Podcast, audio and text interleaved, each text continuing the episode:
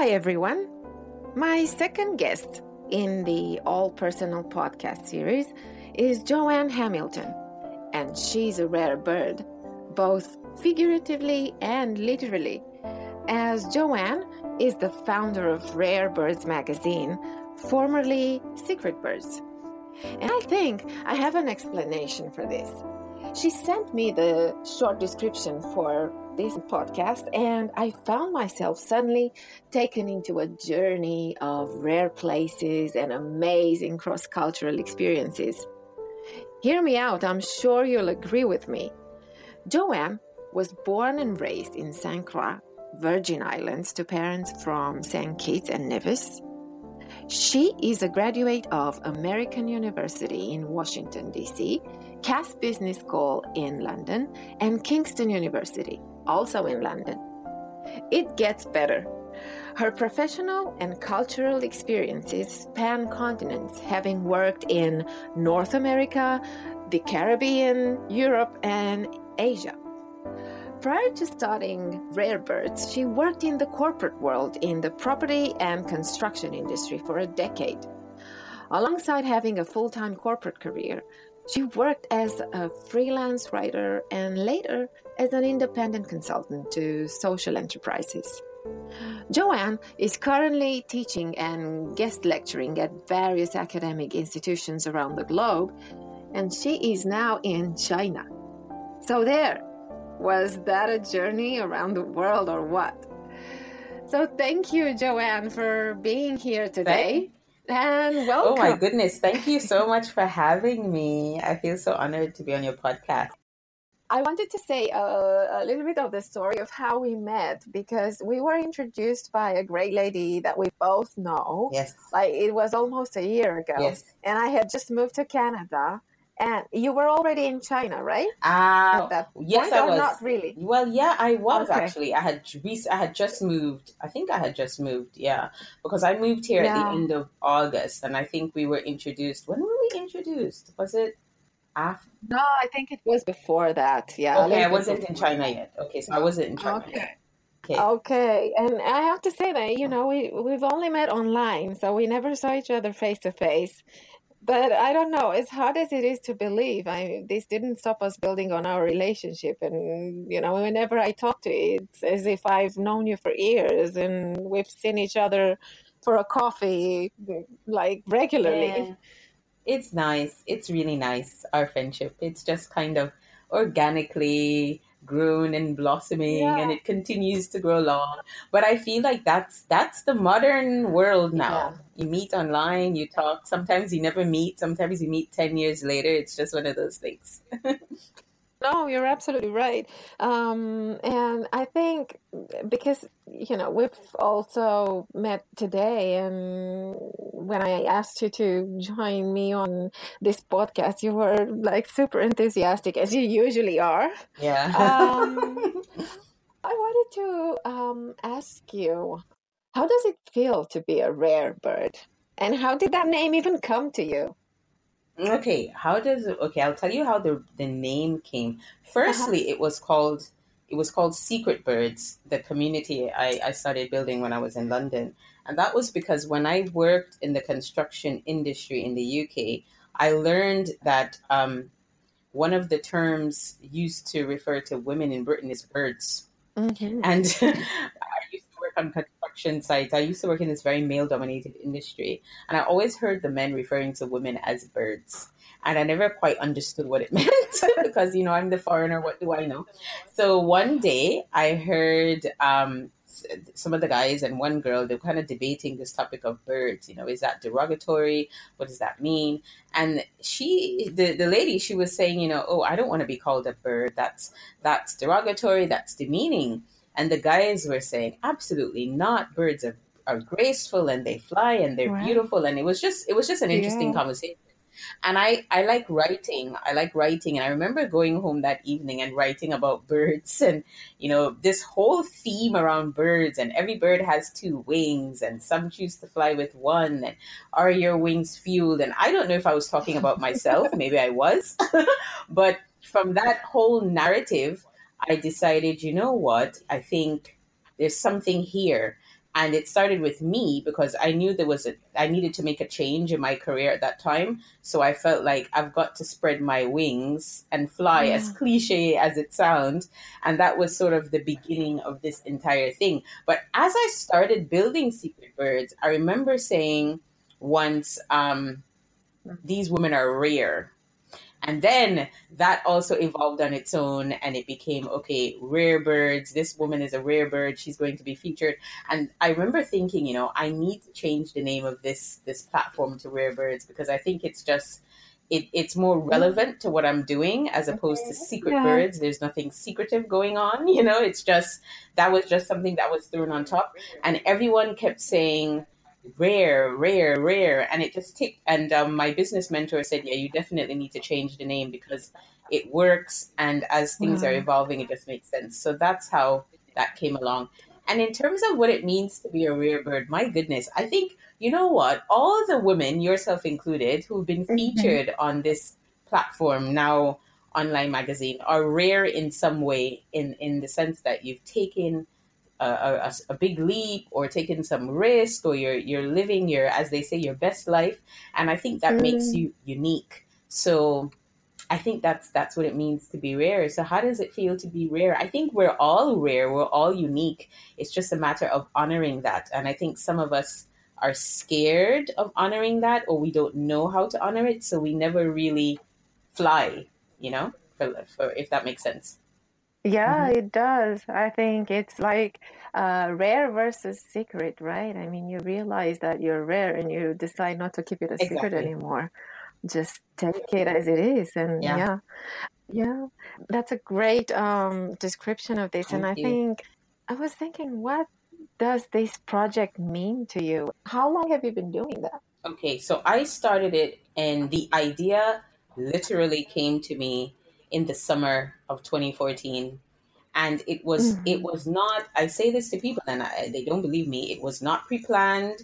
It was not it was not some like okay i've got to sit down and analyze this. I literally at the time i just kept thinking I, I need to be doing something different. I want to do something entrepreneurial and i know i need to do this but how can i do it and where can i start? And i remember trying to find different platforms for early stage entrepreneurs, for women that just wanted to connect with other women, all this other stuff. And I couldn't find it. And I said, you know, I should start something. I should start something for the women that represent me, you know, the women who have the ideas and they want to do things, but maybe they feel held back. And, and then I, I went back to that narrative in my head that I wrote from that day when I was on the construction site of rare birds and, and all this other stuff. And I just, it just, it's like something literally just said, you need to do this. And in the, so it, the idea came in the summer. Mm-hmm. And then in January 2015, I decided a few months later, I was just like, I need to do it. I need to do it full time, full time. And I quit my, I left that career behind at the end of December 2014. Wow. So that it just happened in a span of like six months. It, it just kind of, and it wasn't planned. It just, something else i always tell people something else took over because it wasn't me. I didn't think about it. I didn't know what i was doing but something just said this is important and you need to do it. And to answer your question what i think you asked what does it mean yeah. to me or what it represents for me? It, it's my own freedom to be honest with you. It's my own um, it's my own journey that i have somewhat taken and and and created a platform for other women to yeah. share their journey. So I believe that I was at a point in my life where I needed change. I was desperate for change and I didn't know how to do it or what was happening. And I believe that this came into my life to help me facilitate that change.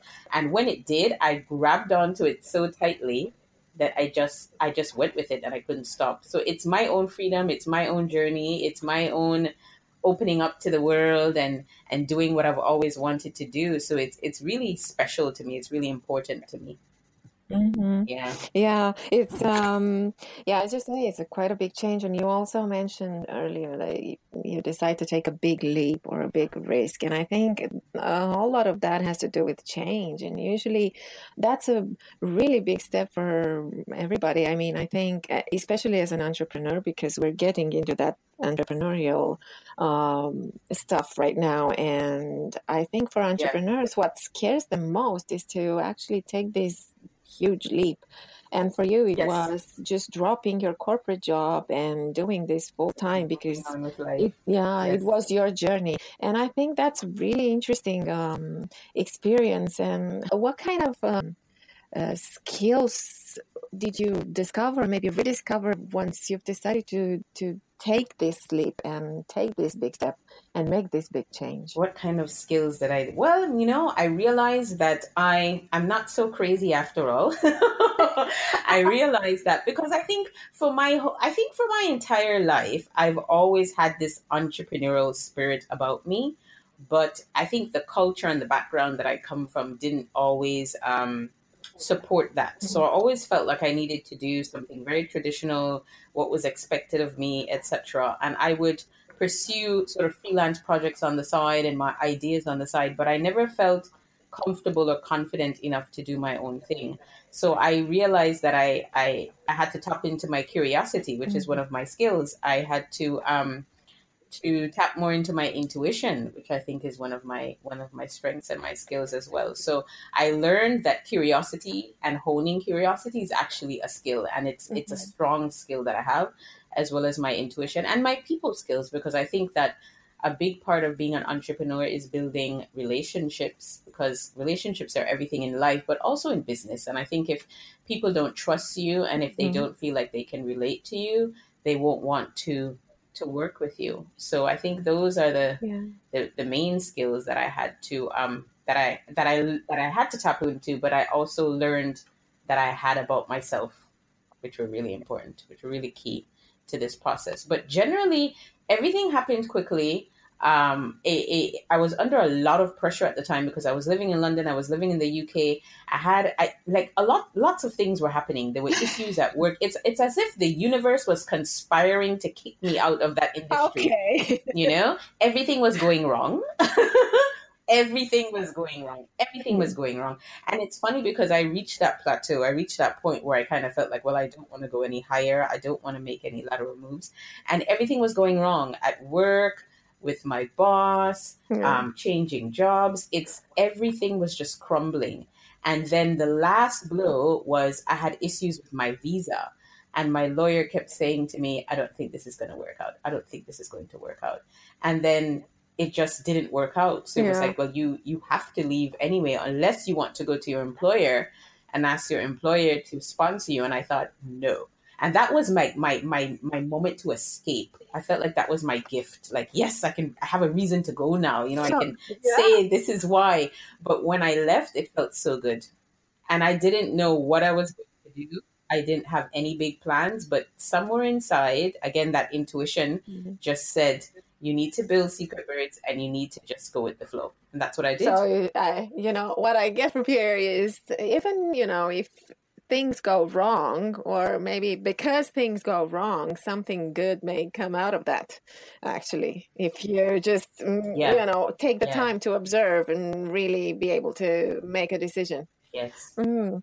It, You know, I'm at that point now where when everything starts to go too well for me, I get very suspicious because I I've, I've, I've decided Yeah. that when things go wrong, that's where I learn the most and that's where I the most. And it's not that I don't enjoy the good times, but my mindset has shifted in that I used to think, oh my God, this is going wrong, this is bad, this is negative, everything's going to fall apart. And now I'm just like, yes, you know, come, please, because this is the change happening, and that means something good is going to come afterwards, and there's more growth and all of that. So if something is just consistently going very well for me for a very long time, I start to get slightly paranoid. I know I need to work on that, but I do. I start thinking, "Hmm, what's going on here? But because I've learned that out of my my kind of I guess darkest moments is where I have yeah. these amazing things happening in my life afterwards. Mhm. Yeah. Yeah. Yeah.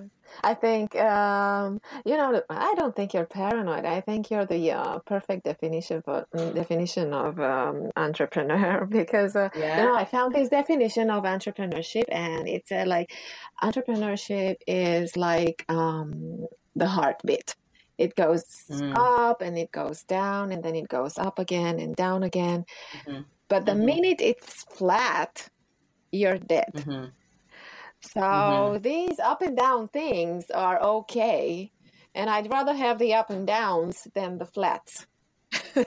for sure. Yeah, and you know it's you know, and my lifestyle is not for everyone. I know I'm very unorthodox mm. in in in my thinking and the things that I do. And I know there's certain people that I freak I'm like they're completely freaked out by me like, "Oh my god, she's just a little too, you know, but it's just me. And I've started to re I've started to finally get to a point in my life where I'm like, you know, this is me. This is who I am. So maybe I was actually born to do this because I think that I think people who are entrepreneurial are very they're usually the ones people think are a bit cuckoo or a bit mm, she's kind of odd or she's too you know dreamy. She's kind of head in the clouds. Some things i've been i've been told is that you know i'm you know i'm kind of all over the place or i need to choose one thing.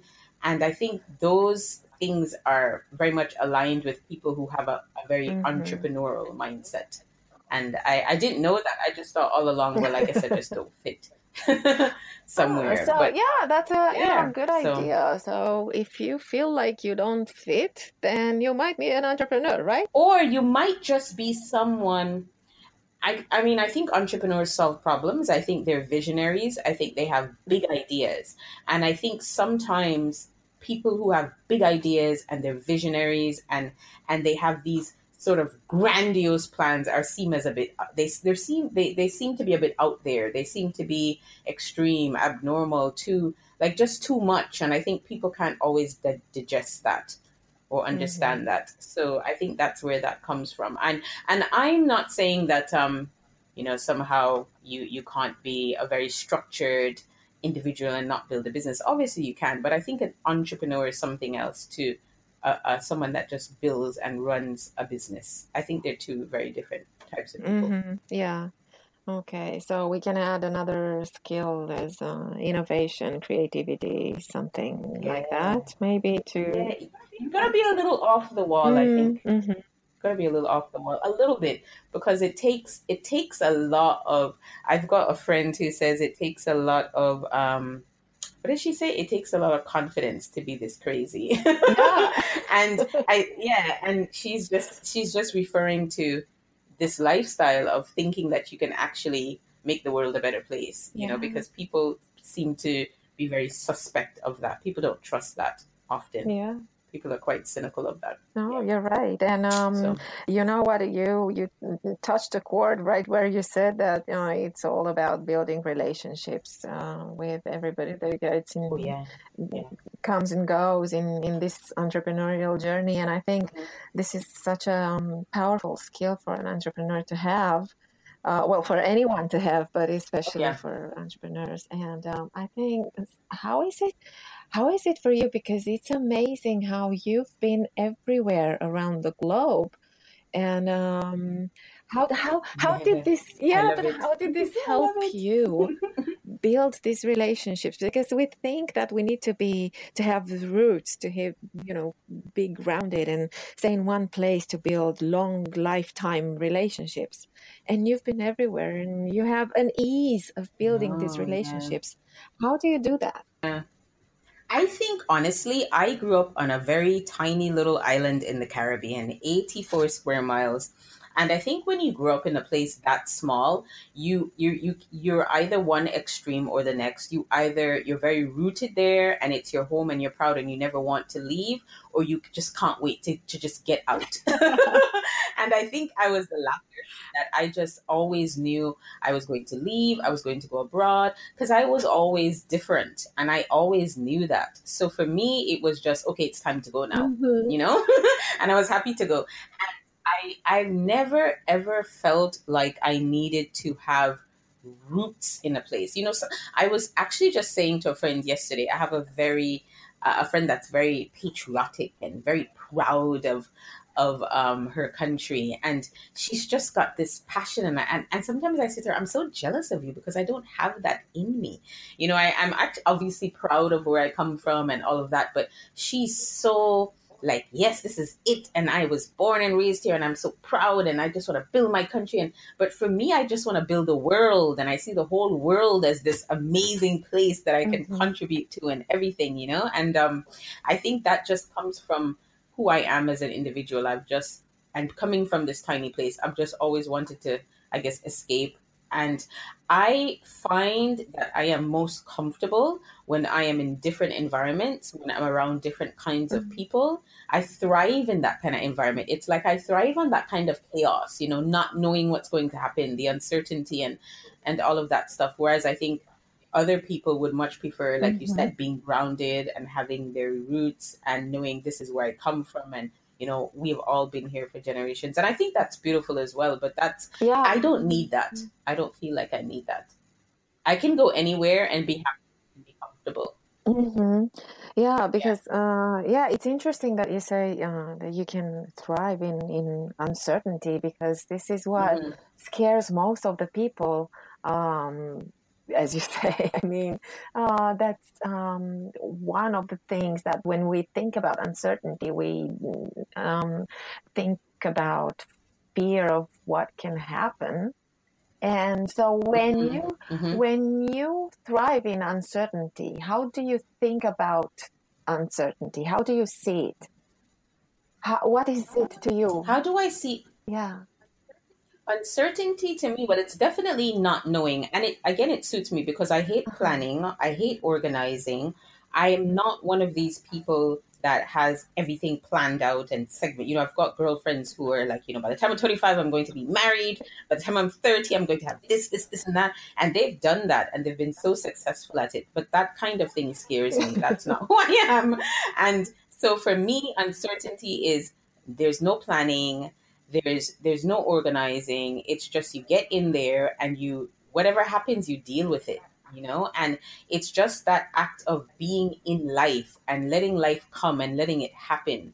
And hmm that's uncertainty to me just not knowing. And but i'm i'm fine with that. I'm comfortable with that because i'm not scared of of the outcome. I'm not attached to like for example most people they have their homes they have their cars they have they have all these these these things that you know that make them feel rooted and for me i always say well i've got visas and i've got um you know lots of stamps in my passport and memories and photographs and it's just those experiences that enrich me. And there's a part of me that feels like I find Mm. more and more of myself when I travel around and when I meet different people and when I have those experiences that I just can't have when I'm, say, back home and I'm just hmm rooted in that you, one place for a very long time.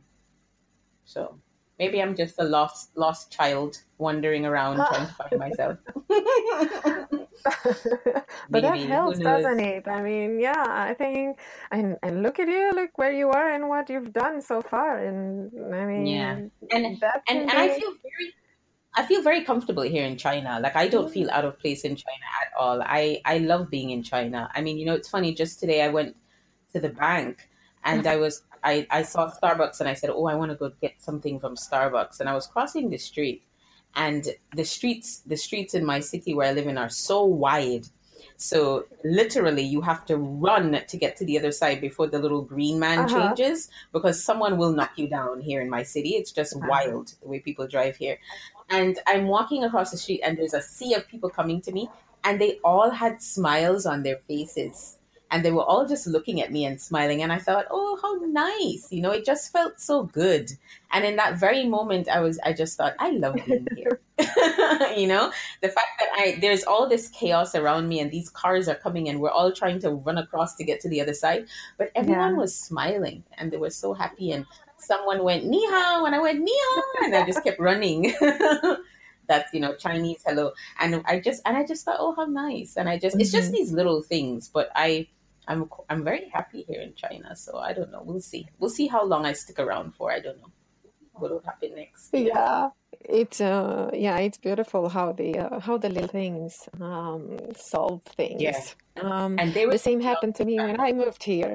Oh my gosh, you, yeah. yes, coming from Romania to Canada, that's a big change as well. Yeah, it was it, it is because as soon as you say, you know, seeing people smile at you and saying hello just because you happen to meet in the street um was a new kind of experience to me, but it makes you feel like a part of the community.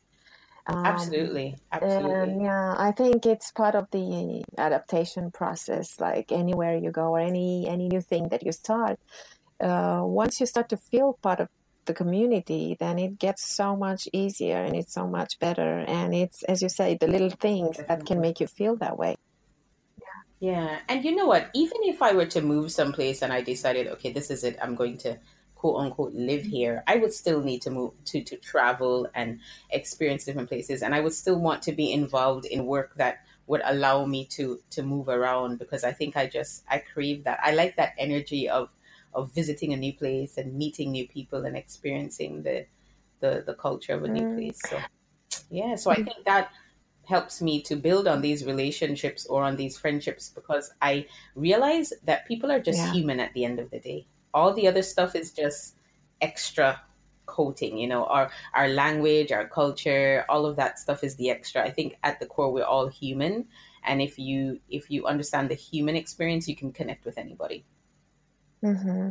Yeah, no, you're you're right, and I think it's very much what happens, um, especially in relationship and relationships and this kind of communication. That when you when you go and take your heart and put it into that, um, I don't think you can fail, or there's just very little chance that you fail, because you just mm-hmm. go right into it, and people can see mm-hmm. you as a person as opposed to mm-hmm. seeing you as a mask which is yeah. really yeah. important if you really want to build that relationship.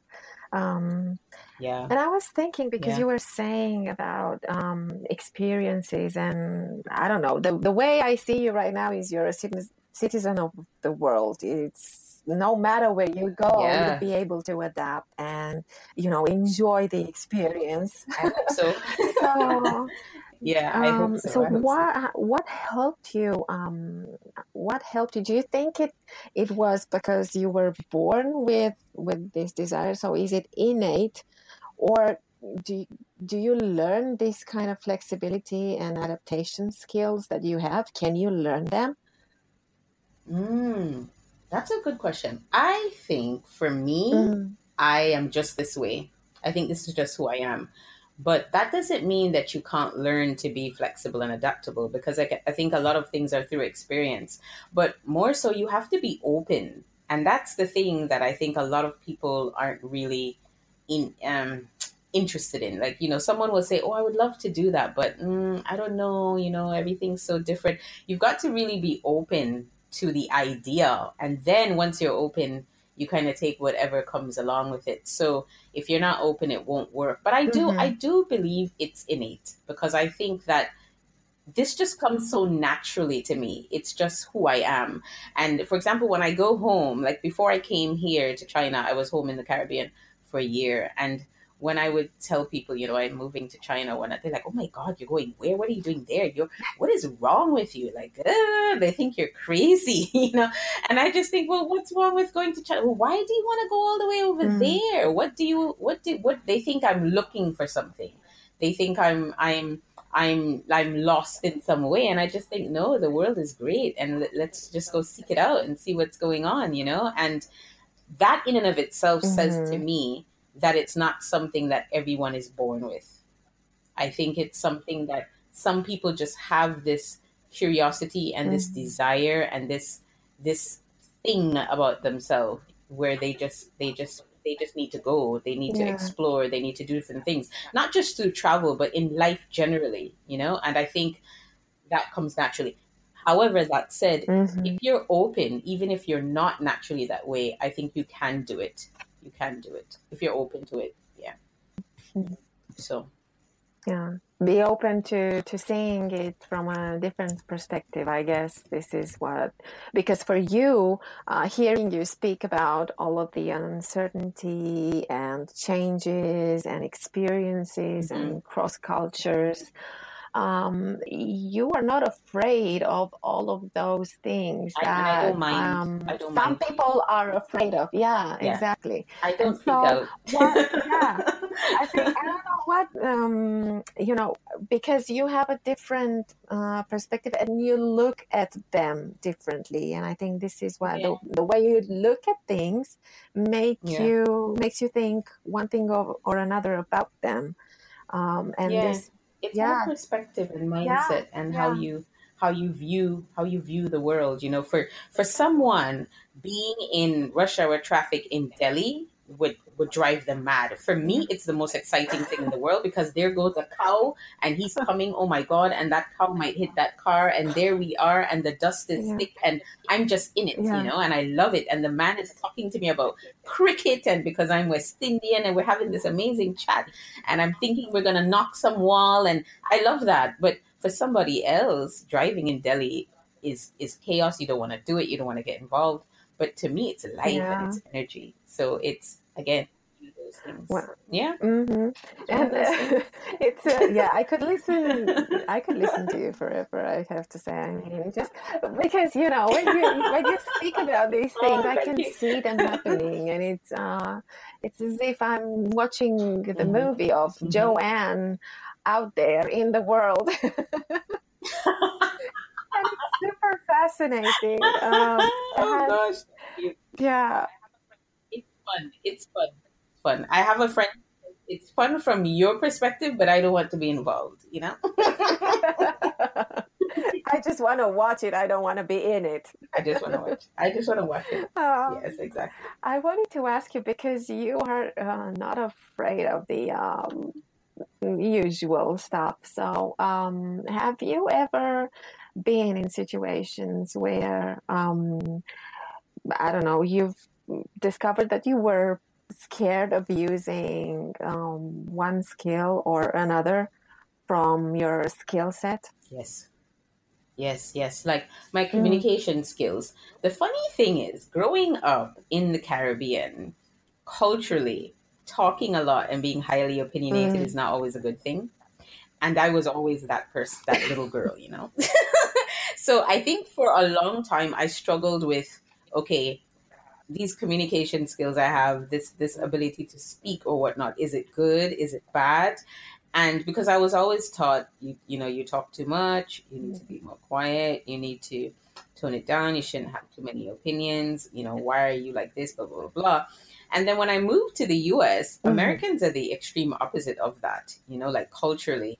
Um, the culture, I don't want to say Americans are generalized as a people, but the culture in America Yeah. is one of be opinionated and share your thoughts and be confident and all of that stuff. And I realized, okay, so all the stuff I was being told all along, that was not true. I actually have this voice and I can use it, you know? And um, so I think um, Mhm. I, I had to learn that I have something to share and it's worthy of, of, of being shared. And there are people that want to hear what I have to say.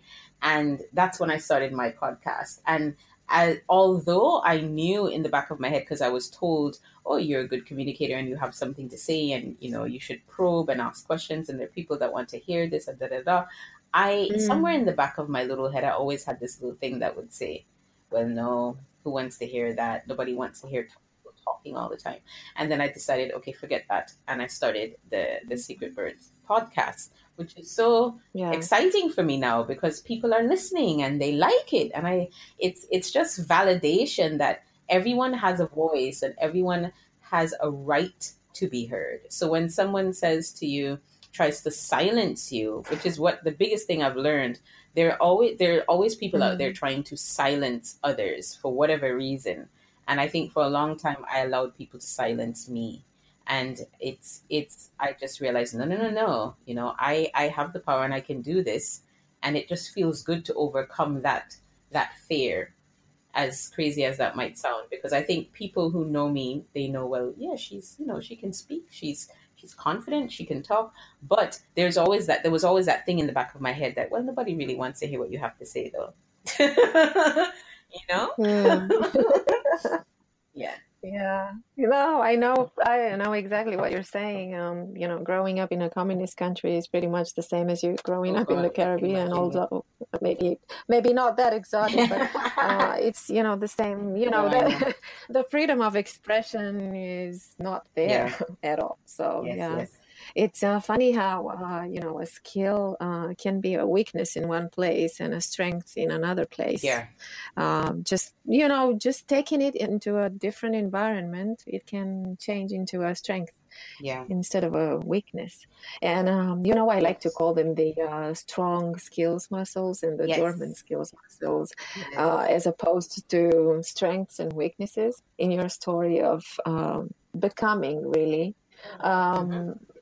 What were your some of the dormant skills muscles that um, you discovered on this journey because uh, you, you took the the skill set that you had there, mm-hmm. were there any skills along the way that surprised you that you just noticed one day oh look i'm i'm suddenly good, in, good at this or i'm starting to get better at that yeah my biggest my biggest my biggest flaw is that i'm impatient i've always been mm-hmm. impatient mm-hmm. And mm-hmm. um I I took up gardening. I started to take up gardening, especially wow. when I was at home in the yeah in the Caribbean. And gardening has taught me so much patience.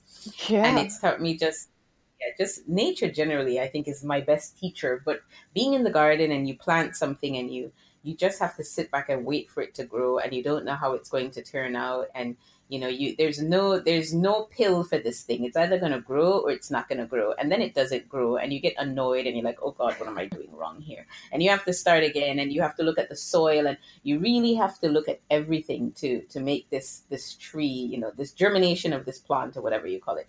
And um that has helped me with my patience and being on this journey from leaving my corporate job and and doing all these things that i'm doing now has taught me not only that I am extremely impatient, but that I need to practice patience and I need to to practice trust in mm-hmm. this process that I'm in because I can't it's not that I'm trying to control the outcome because that's not it at all, but I just I want the outcome fast. you know? And patience, it's all about patience and and just letting things happen when they're supposed to and in their own time. And yeah. that's something that gardening has taught me a lot. And i've come a, i've come a long way because i used to be oh my god i used to be very antsy all the time have a lot of angst like oh gosh you know i i gave this person this and they haven't responded yet. Does that mean they're not interested? And you start getting paranoid and you make all these stories up in your head.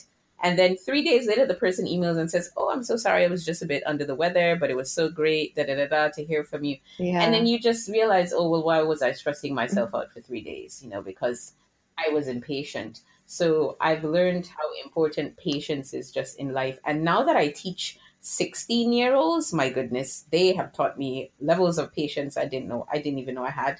Oh. so, what are, by the way, what are you teaching them? What I teach uh, creative writing, world literature. Mm-hmm. Yeah. Mm-hmm. And, uh, they are so 16 year old well you have children so you know this i don't know if you if you have yeah. any teens on your hands yet Almost, but yeah 14 yeah yeah they're so oh my god they're so moody and you know they're going through these hormonal changes and i don't even think they understand what's happening in their bodies and no one's talking to them about it. And then they're dealing with all the teenage stuff in life. And some days they come into the classroom and they're just super excited and they can't wait to get involved.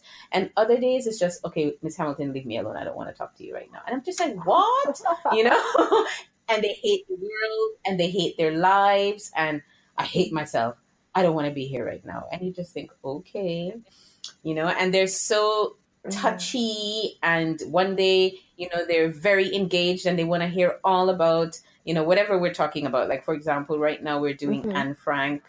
Um, we did um, Animal Farm. We, we do lots of different things. We're going to start doing African literature. And I just, I just literally have to sit back and let them be themselves because I don't know what I'm going to get on any given day. And they're mm-hmm. just so moody. They really are. Teenagers are so moody. I think, was I like that?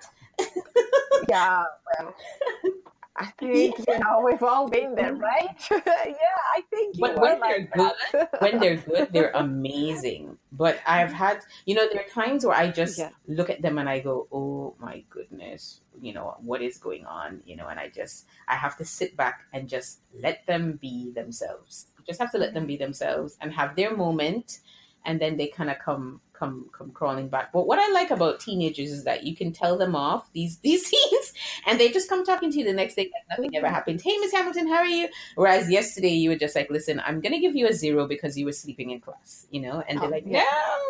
And they start freaking out, and the next day they're just like, "Oh yeah, Miss Hamilton, no big deal, whatever. Life moves on." So they me unconditional love as well. and patience. But um, yeah, teenagers Yeah, are but that. I think you know difficult. that um, it- it's well said, and I think that teaches you a whole lot because in um, it's a good practice, I think, for you know letting people be who they are and stop and for not being um, you know Mhm. disappointed or angry or too frustrated when things don't happen according to plan. Because life can be very much as a teenager, right? It can be Mhm. it's super surprising and things don't Oh God, don't yes. go Yes. according to our plan that's in our head. So Yeah. Patience and acceptance. And, you know, when we're teaching world Yeah. literature, there's so much, like right now, doing Anne Frank and covering the Holocaust and so on. You know, some of my kids, I think China has, has taught me that, and maybe you can relate to this coming from a, a, former communist country. Yeah. I realized how privileged I was to come from or live in places where information was always available. You know, you don't realize until you get here how censored things are and these kids they Right. they either just have no clue or whatever information they have is wrong because things are so censored here you know and um, you don't realize that until you get in conversation with them and you hear some of the things that they say and as a teacher you know i feel like it's not my job to try to change them i use the analogy again of being a, a gardener i plant the seeds and every day i come to class and i water and let's see what happens, you know? Till the soil, let's see what happens. But sometimes they say things that I think are a bit mm, problematic or dangerous, and I have to challenge them without being judgmental. And I have to get them to think, to try to think about things in in different ways. And and sometimes I just have to sit back and say, you know Mhm. what? Okay, that's Yeah. okay that you think that way, but maybe I want you to do some more research and see what else is out there, kind of thing. And that helps me in my everyday life too, because adults are like that as well, you know? yeah, yeah, we all have our own ideas Yeah. about how the world goes. Yeah.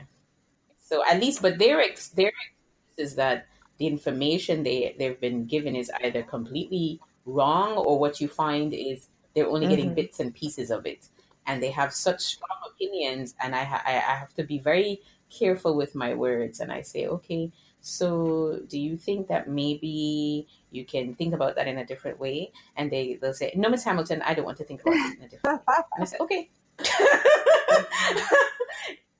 you know, and that's what you do, and you just kind of say, okay, and you move on, and you can just hope for the best because I I can't mm. change them, and that's all a part of being patient. Patience is also I'm learning accepting that it's not your job to change people. You have to let people be, and you have to accept them where they are and deal with them where they are, and and that's okay, and that's life. Whereas, or it was all about well, I'm here, and you need to get to my level, and that sounds so arrogant and so egotistical, but Yeah, I was like that, you know, Mhm. because I'm just thinking, well, why can't you just think the way I think, and why can't you just get right here, you know? But it that's not how how things work. You have to get down wherever that person is, high up above you, wherever they are. You have to get down there with them, and you have to be there, and then you know everybody rises kind of together. Everybody swims in the same boat, and that's a very that was a very powerful lesson to me, and teaching has taught me that. So yeah. Yeah. Mhm. And I liked how you uh, linked the uh, the trust to the patience. Oh, yeah. Because I think a lot of um, a lot of patience has to do with trust, or it, it rather builds trust. You have to be patient and trust that Mm-hmm. people can do things their own way, and you don't have trust that you don't have to change them. Trust that things will still happen, but differently than what you imagined. Um, Yes, yes. And- And, these kids are only 16. Yeah. They have their whole lives ahead Yeah. of them, you know? So I always remind myself they're going to grow, they're, they're going to be different. They, and I have to sit back and let them grow in that way because it's a boarding Mm. school as well. So it's not like they go home every day to their parents where their parents are nurturing them and building them up. You know, Yeah. they come to us, you know, the teachers. We're like the parents in the school. So sometimes you just have to let them fail, even though you know they're going to. You can't Right. stop them. Just let them do their own thing, and just just hope for that. Just hope that whatever you've been saying to them in the classroom, that it just sticks somewhere in their mind, and that it gets triggered at the right time. That's all I can do. yeah, yeah, and that comes again with trust and with patience and just non-judgment and all of that stuff it's funny how kids can teach you these things not adults but kids Mhm. kids yep. Yeah. I think yeah, a whole lot. I mean, but you know what? You would think that it doesn't surprise me, but it actually, I, I I'm surprised every day by the Mhm. stuff that I learn. But I think uh, you know what? I think once you have the mindset Mhm. on learning and on observing the things that you Mm-hmm. learn every day, um, it's um, it's easy to notice um, when you learn a new oh thing yeah or uh, that you you to, you you got something uh, different today Mhm. and you you did it differently because maybe you learned it yesterday. Mm-hmm. um, but it's it's it's funny that how once you have your mind set on that you Mhm. start seeing uh, these things and you start noticing what you learn and how you learn it and what works and what doesn't work for you. So oh yeah. yeah definitely. Makes you more self-aware as well. Yeah i think so, yeah, yeah. i think that's uh, maybe the um maybe that's the, one of the keys to noticing what's around you and to to growing uh, as a person is to to be aware of what's happening to you and what you're doing what you're saying what you're learning I wanted Mhm, to mhm. um, to ask you because definitely. we're talking about uh, diversity and things that happen and uh, letting people be and uh, things happening the way they should be happening. Um, what about um, situations where you think that oh my god this this may be a mistake or how do you handle mistakes? Mm, I think before I used to see, and this goes back to what I was saying earlier about um, when bad things happen, I, I just embrace them. I love it. And when things are going well, I start to get paranoid. I don't see anything as a mistake anymore. I see it all as a part of the bigger plan. It's it's it's the life lesson and it's it's what's happening and that's the way it's supposed to be Mhm. because every hurdle or every bad choice that I've made or whatever you want to call it has taught me something. So it's just a mental shift. I don't see it as a mistake. I just see it as a lesson and it's it's a matter of grasping that lesson to ensure that I don't go down that path again. But you know, I can't live a bulletproof life. I've got to I've got to make mistakes, right? I've got to to to learn along the way. So I think for me, nothing is really a mistake. It's just it's just a, a growing experience. It's just a growing experience. Yeah, beautiful, beautiful Yeah. definition. Yeah. Growing experience. Yeah. Um, so what's what's one thing that you're most proud of?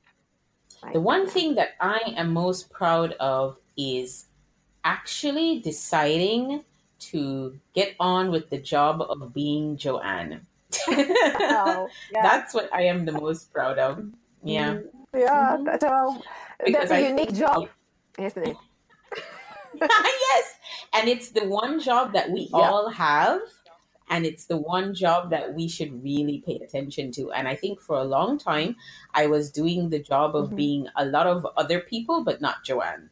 So when I decided it was time to do the job of Joanne, everything changed. And I'm very proud of that because I never imagined that I could actually be doing what I really wanted. I guess I always felt like, okay, you know, you've got to suffer and this is how it's supposed to be and this is all a part of being an adult and all those different things and i just again it's the things we're taught and you know all these narratives and i just realized no well actually i can you know i can do what i want to do and, and be very happy doing that so i think it takes a lot Mm-hmm. of bravery to choose to be your true self and i am very i think that's what i'm most proud of. Yeah. just being me. Yeah, being you and yeah, uh, changing, changing your 100% narrative, me.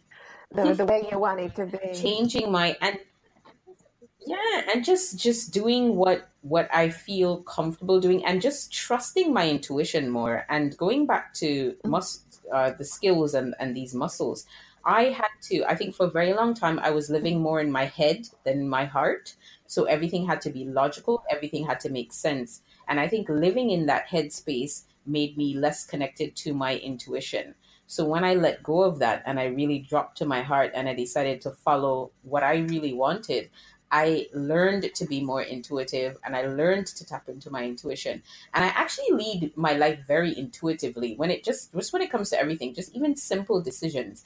I just know that somehow I'm going to figure it out and it'll fall into place because I've got kind of like this inner compass that guides me. And I didn't have that before. Before I was mm-hmm. that person that I would have to call like every friend and ask them their opinion and then ask my parents and then ask another sibling or you know all this other stuff like just getting everyone's opinion and trying to get everybody to tell me what I need to do. And mm-hmm. now I I I just realize all the answers are inside of me. I just needed to tap into my intuition. And that that's really what guides me now. And it never fails because it's it's your inner voice and it knows you better than anybody else. Yeah. You just have to be able to hear it because sometimes you keep yeah. it too low and you can't yeah. hear what because, it says. And for me, that's because I was always in my head because mm-hmm. that's what I mm-hmm. was taught. You know, yeah. you everything is about living in your head. You go to school, you study, you work hard, you become logical, you get good grades. You know, no one no one ever teaches you how to how to live. You're just taught yeah. how to mm-hmm. function. Mm. You know how to function logically in this world, but you're not taught how to live. And I think being intuitive is so important and it's so critical to yeah. living a happy yeah, life. Totally. I know what you're saying. I, I think um, so, one yeah. of the, um, the things that I suddenly realized uh, one day was that, you know, we learn a bunch of stuff in school and nobody really teaches us how to breathe properly. And if you think about it, I mean, we we take breathing for granted. Just we, no. we breathe to to survive, but we don't breathe mm-hmm. to the fullest potential and we don't breathe mm-hmm. to live to really live and it's it's funny how nobody teaches us to this simple thing of breathing and how how it can help us and your breath is the one thing that's with you every day all day and it's exactly. going to be with you until the day you die and you know i always say i live breath to yeah. breath because things are always changing and if you can if you can understand and control your breath it's almost like you can understand life mm-hmm. you know because there's always going to be this change and you're right we're not we're not taught to breathe we're not taught to how to think properly how to how to how to live in this in this world it's it we're just so logical and we don't have the mm-hmm. right balance and i think it's a shame you know unless you're fortunate to have those parents that are really yeah. into that kind of thing. I mean, my yeah. parents were, yeah. you know, my parents were they were immigrant parents. They were they were just working and trying to give us a decent life. They didn't yeah. have time to sit down telling us, okay, breathe and meditate and all this other stuff.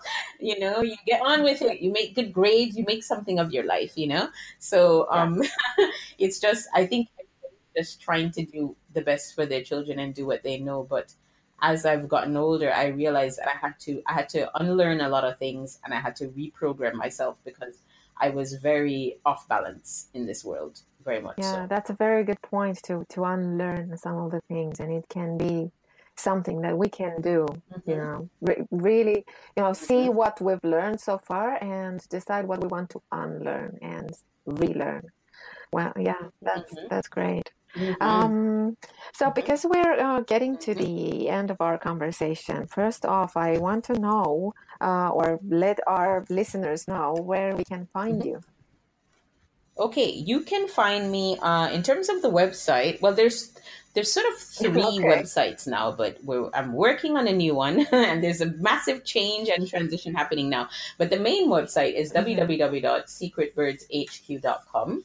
That's the main website. Um, that will transition very soon by the end of spring. It will be rarebirdsmag.com. Yay, can't wait for that.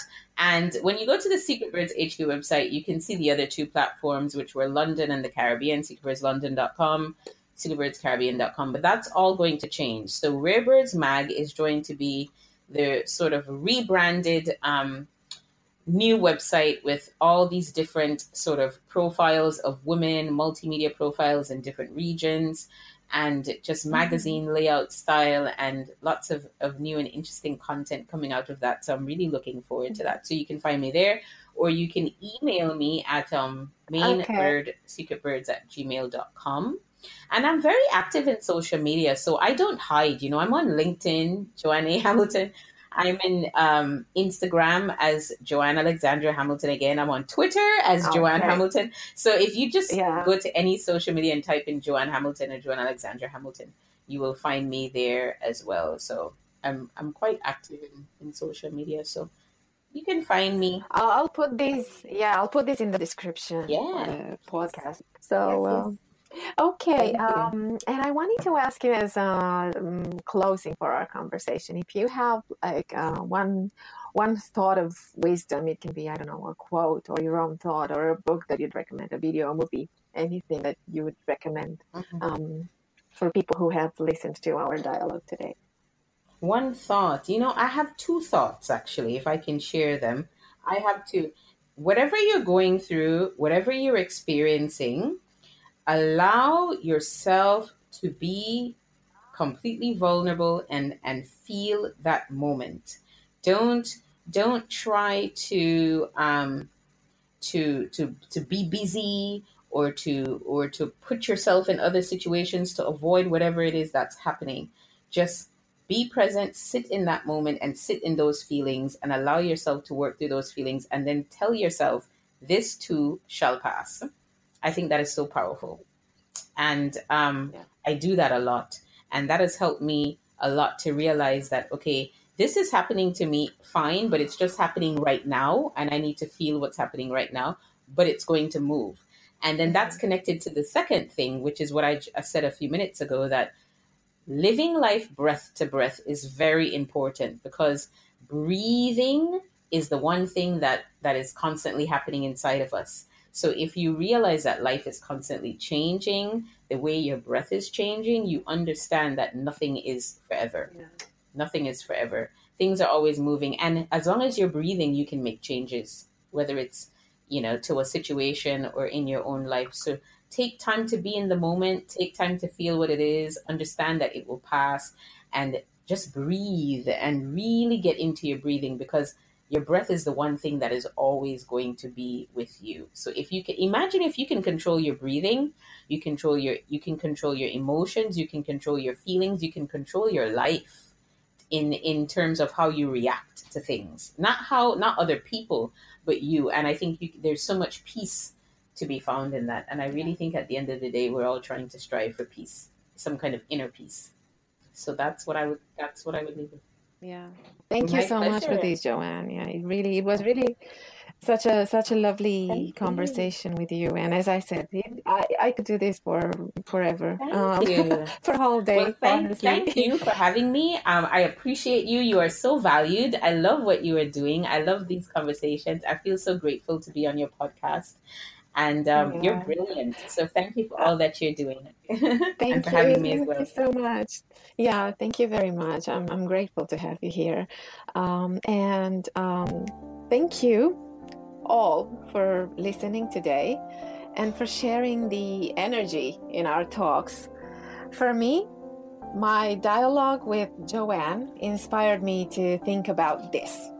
No matter how rare or secret of a bird you are, once you decide to own your wings and fly your way, not even the sky is the limit anymore to how powerfully you hmm. can connect with others or to how strongly you build your relationships. Because distance is in the heart, not in the miles. So until next time, goodbye. And yes, keep taking it all personal.